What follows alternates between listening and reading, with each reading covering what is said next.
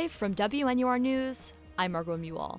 You're listening to the 6 o'clock news on WNUR 89.3 FM, uh, FM HD1, Evanston, Chicago. It's Friday, November 4th, 2002. Tonight on WNUR News, Halloween for transfers, costume reflections, in the history of pigeons. Those stories coming up tonight on WNUR News at 6.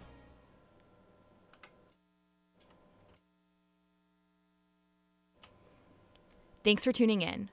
What's that noise? Is it a ghost? No, but it is a story about Halloween for transfer students at Northwestern.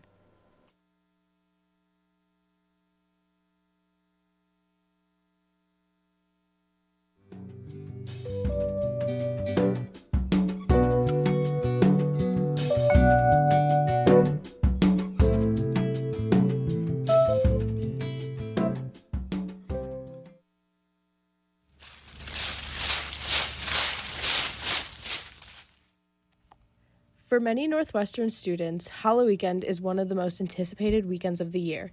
It is a time to dress up in crazy costumes with your friends, put makeup on, and go out to have a good time. Yet for new transfers, the weekend illuminates the often lonely realities of being a transfer at NU. With so many events on campus, it can be overwhelming trying to figure out which one to go to, especially as a transfer. In general, transfer life is strange. You are no longer a first year, so many friend groups are already formed. Yet you are new, like a first year, desperate to integrate yourself into the community. Halloween Weekend reminds the new transfers of their unique situation.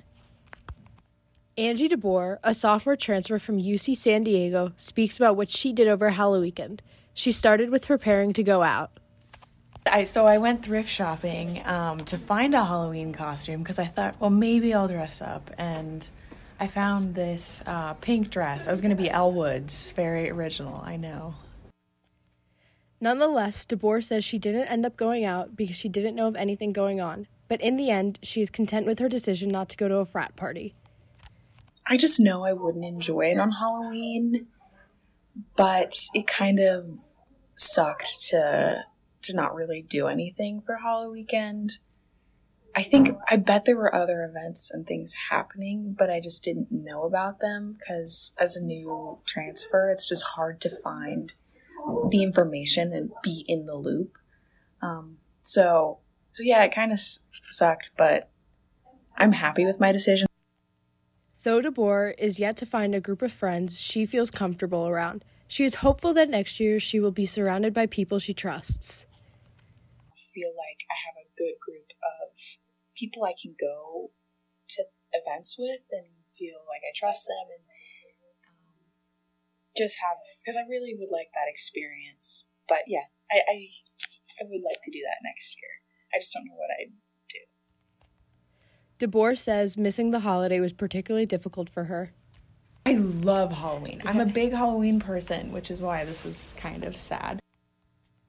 Callan Shanahan is also a new sophomore transfer from Davidson College. She says word of mouth plays a big role at Northwestern with social life. She believes it is even harder as a transfer to hear about events.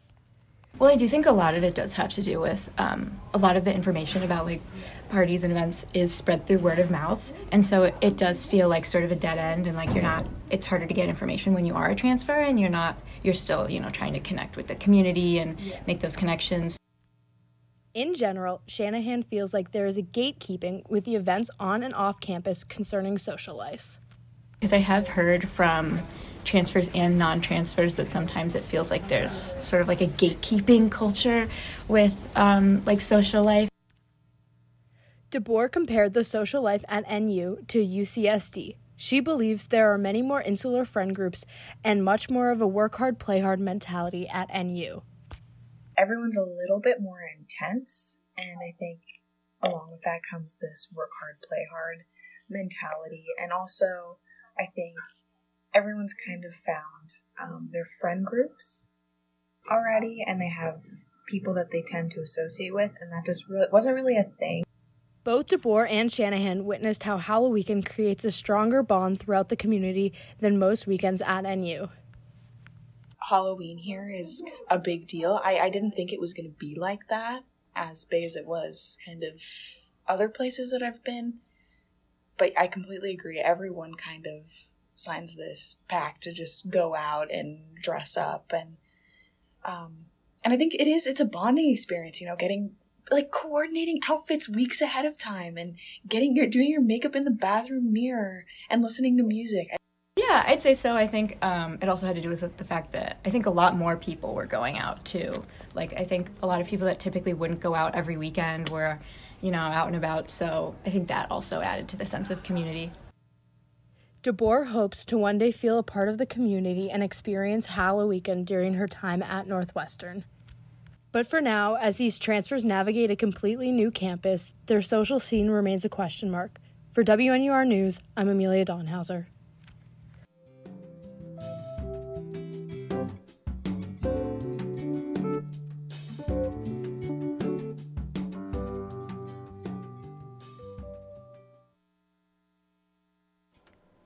Moving on to arts and entertainment. Halloween just passed, and that means an abundance of new costumes to gossip about. But what's the criteria to have a good costume? Kara Totley may have the answer.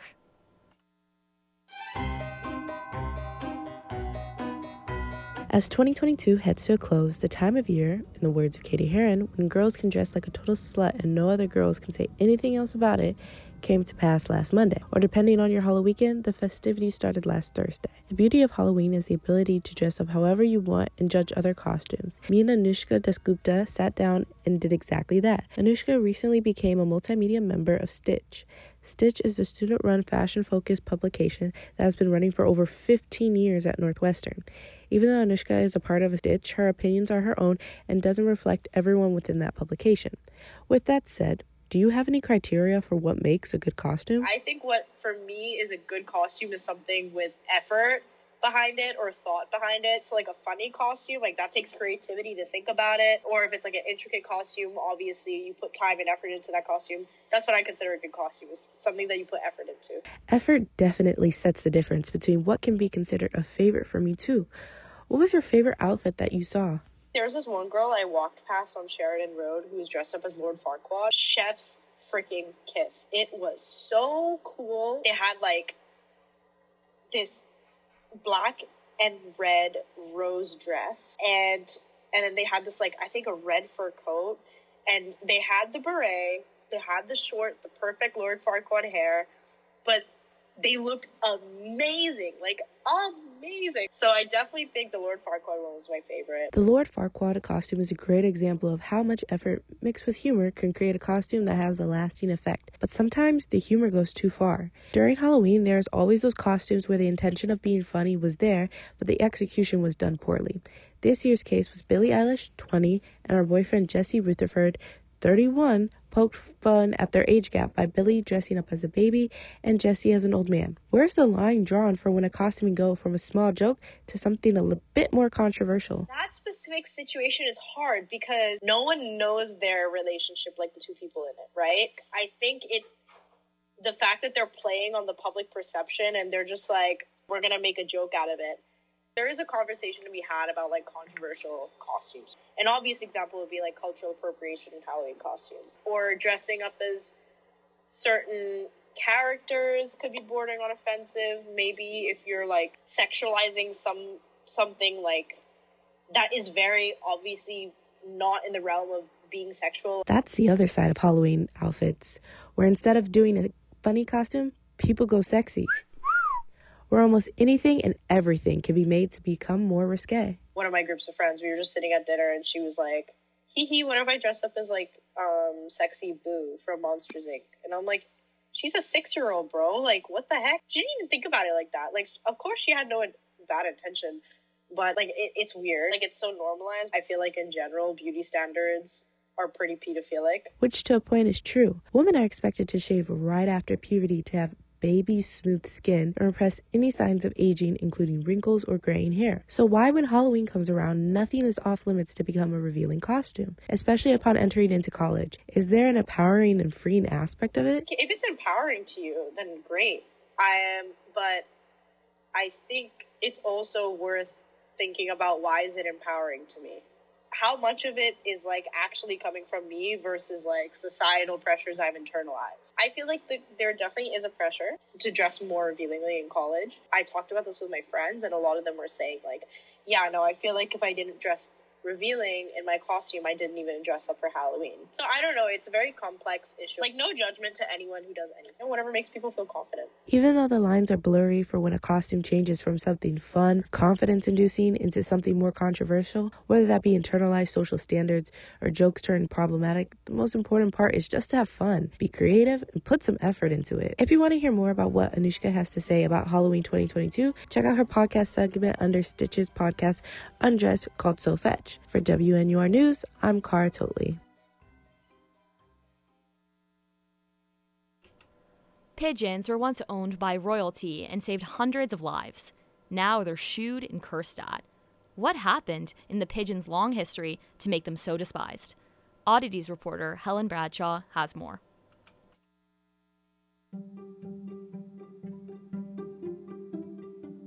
Thousands of years ago, a particular bird was a symbol of fertility in ancient Mesopotamia. It wasn't a beautiful swan or a vibrant peacock, but a humble pigeon was touted as the auspicious symbol. They've been war heroes, diligent messengers, loyal companions, and today they're called rats with wings and are hated by many. So, what caused the pigeon's downfall in the public eye? How did they go from being associated with goddesses to being viewed as lower than dirt? When you look at a pigeon, you don't think, oh, here's an animal I could domesticate, you know, and ride around on or use to make cheese or whatever. Like they, they seem useless to our eyes. That's Rosemary Mosco, science writer and author of A Pocket Guide to Pigeon Watching, getting to know the world's most misunderstood bird. But that's just because a lot of the reasons why they were domesticated are obsolete, things become less useful to us. We tend to find them annoying. But I think it's just kind of a combination of they weren't useful anymore. And then we started to fear them because they were in our space. Pigeons, which are really just in the dove family, were domesticated thousands of years ago for their incredible navigational skills, their meat, and even their companionship. Now they wander the streets of city centers, shunned by the same creatures that brought them here us they really are in some senses a human creation and they want to be near humans. So they are a lot less troublesome than i think we tend to think they are. They're not an invasive species for the most part. They can occasionally spread disease to native dove species, but usually they just want to stick around the people that domesticated them. So they want to be near people. So they don't invade natural spaces or whatever natural means. They are not as much disease carriers as we tend to fear they are. They're not as destructive as as we think they are. Um, that isn't to say that they don't have any um, negative consequences, but in general, they're just not as much of an issue as as we think, and that's partly just because we misunderstand what they are. In other words, we sort of abandoned these birds that we once bred to live with us and love us. So when they're in the city, they definitely suffer. Um, you'll see them with foot injuries a lot. They walk on the ground, they injure their feet, they get stuff tangled in their feet. Um, they are a good indicator of lead levels and other toxicity in in the city. So they suffer from a lot of you know city ills. Um, and, uh, and yeah, it's it's definitely a, a super complicated issue where it's this creature that was kind of dumped here and and then people go oh why are they here? and they get annoyed and they're disgusted. And i think arguably we have a responsibility towards them. It's certainly a complicated issue. But if pigeons have been revered for thousands of years before now it definitely wasn't always like this. Public opinion on these birds has shifted and it's shifted fast things really fell apart, at least in the US in the 1960s, because that was around when we got people eating broiler hens a lot more. So they were eating chicken instead of pigeon. They sort of forgot why pigeons were here. People stopped using pigeons as much. They were using, you know, the, the telegraph and the radio and all this stuff. That was kind of a slow, a slow fall from grace for the pigeon. And then around then was the first time that we saw people calling them rats with wings. So in the New York Times, there was this park commissioner, Thomas P. Hoving, who was lumping pigeons in with other perceived social ills, you know, like people with substance abuse problems, unhoused people, and pigeons. And he said, you know, pigeons are these rats with wings. And that was when that kind of catchy meme took off. So I think it was around then, it was around kind of the mid to late 1900s that things were really falling apart for pigeons. So, I mean, when you think about it, that's so recent. Like, that's such a new thing. Before then, pigeons had important roles in society, most notably as message carriers all the way through World War II. In World War I, pigeons rapidly flew through gunfire and poisonous gas to get help for injured military personnel. Sometimes, these birds saved multiple human lives while sacrificing their own. One particular pigeon, Cher Ami, saved nearly 200 lives by delivering messages during the Battle of Verdun. She had been shot in the chest, one of her legs held on by only a tendon, and she could only see out of one eye. And still, she delivered her message 25 miles away in only 25 minutes. Despite their tremendous heroism, pigeons were dying not just in the process of carrying messages, but also as uninformed troops didn't give the birds the care they needed to survive while they awaited their missions. Still, knowing more of the history of pigeons may not be enough to change people's minds, and Mosco understands that. Whether or not you like pigeons, and it's it's honestly okay if you're not a huge fan, I think pigeons show us that we are very good at forgetting history, even recent history. So, this is a creature that was beloved, was honestly the property of royalty. Um, you know, the very rich and powerful, and in some cases, you know, the poor were forbidden from having pigeons. You know, this is this creature that was that was loved and adored and respected for thousands of years, and then, you know, in the past few decades, we started to hate them. I mean, I think it's so important for us to, to understand the history and context of the nature around us and to not forget a lot of that history because i think that history can give us more compassion. It can prepare us for what's coming in the future. So i think pigeons at the very least can give us that sense of context and um, and once we understand you know why the things around us are around us then we we just become better people and and better nature lovers and better better city dwellers and also they're really funny and cute to watch so that's also vitally important if you see an injured pigeon, you can contact a local wildlife rehabilitator like the Chicago Bird Collision Monitors. And if you want to help in other ways, you can foster or adopt through centers like the Great Lakes Pigeon Rescue. For WNUR News, I'm Helen Bradshaw.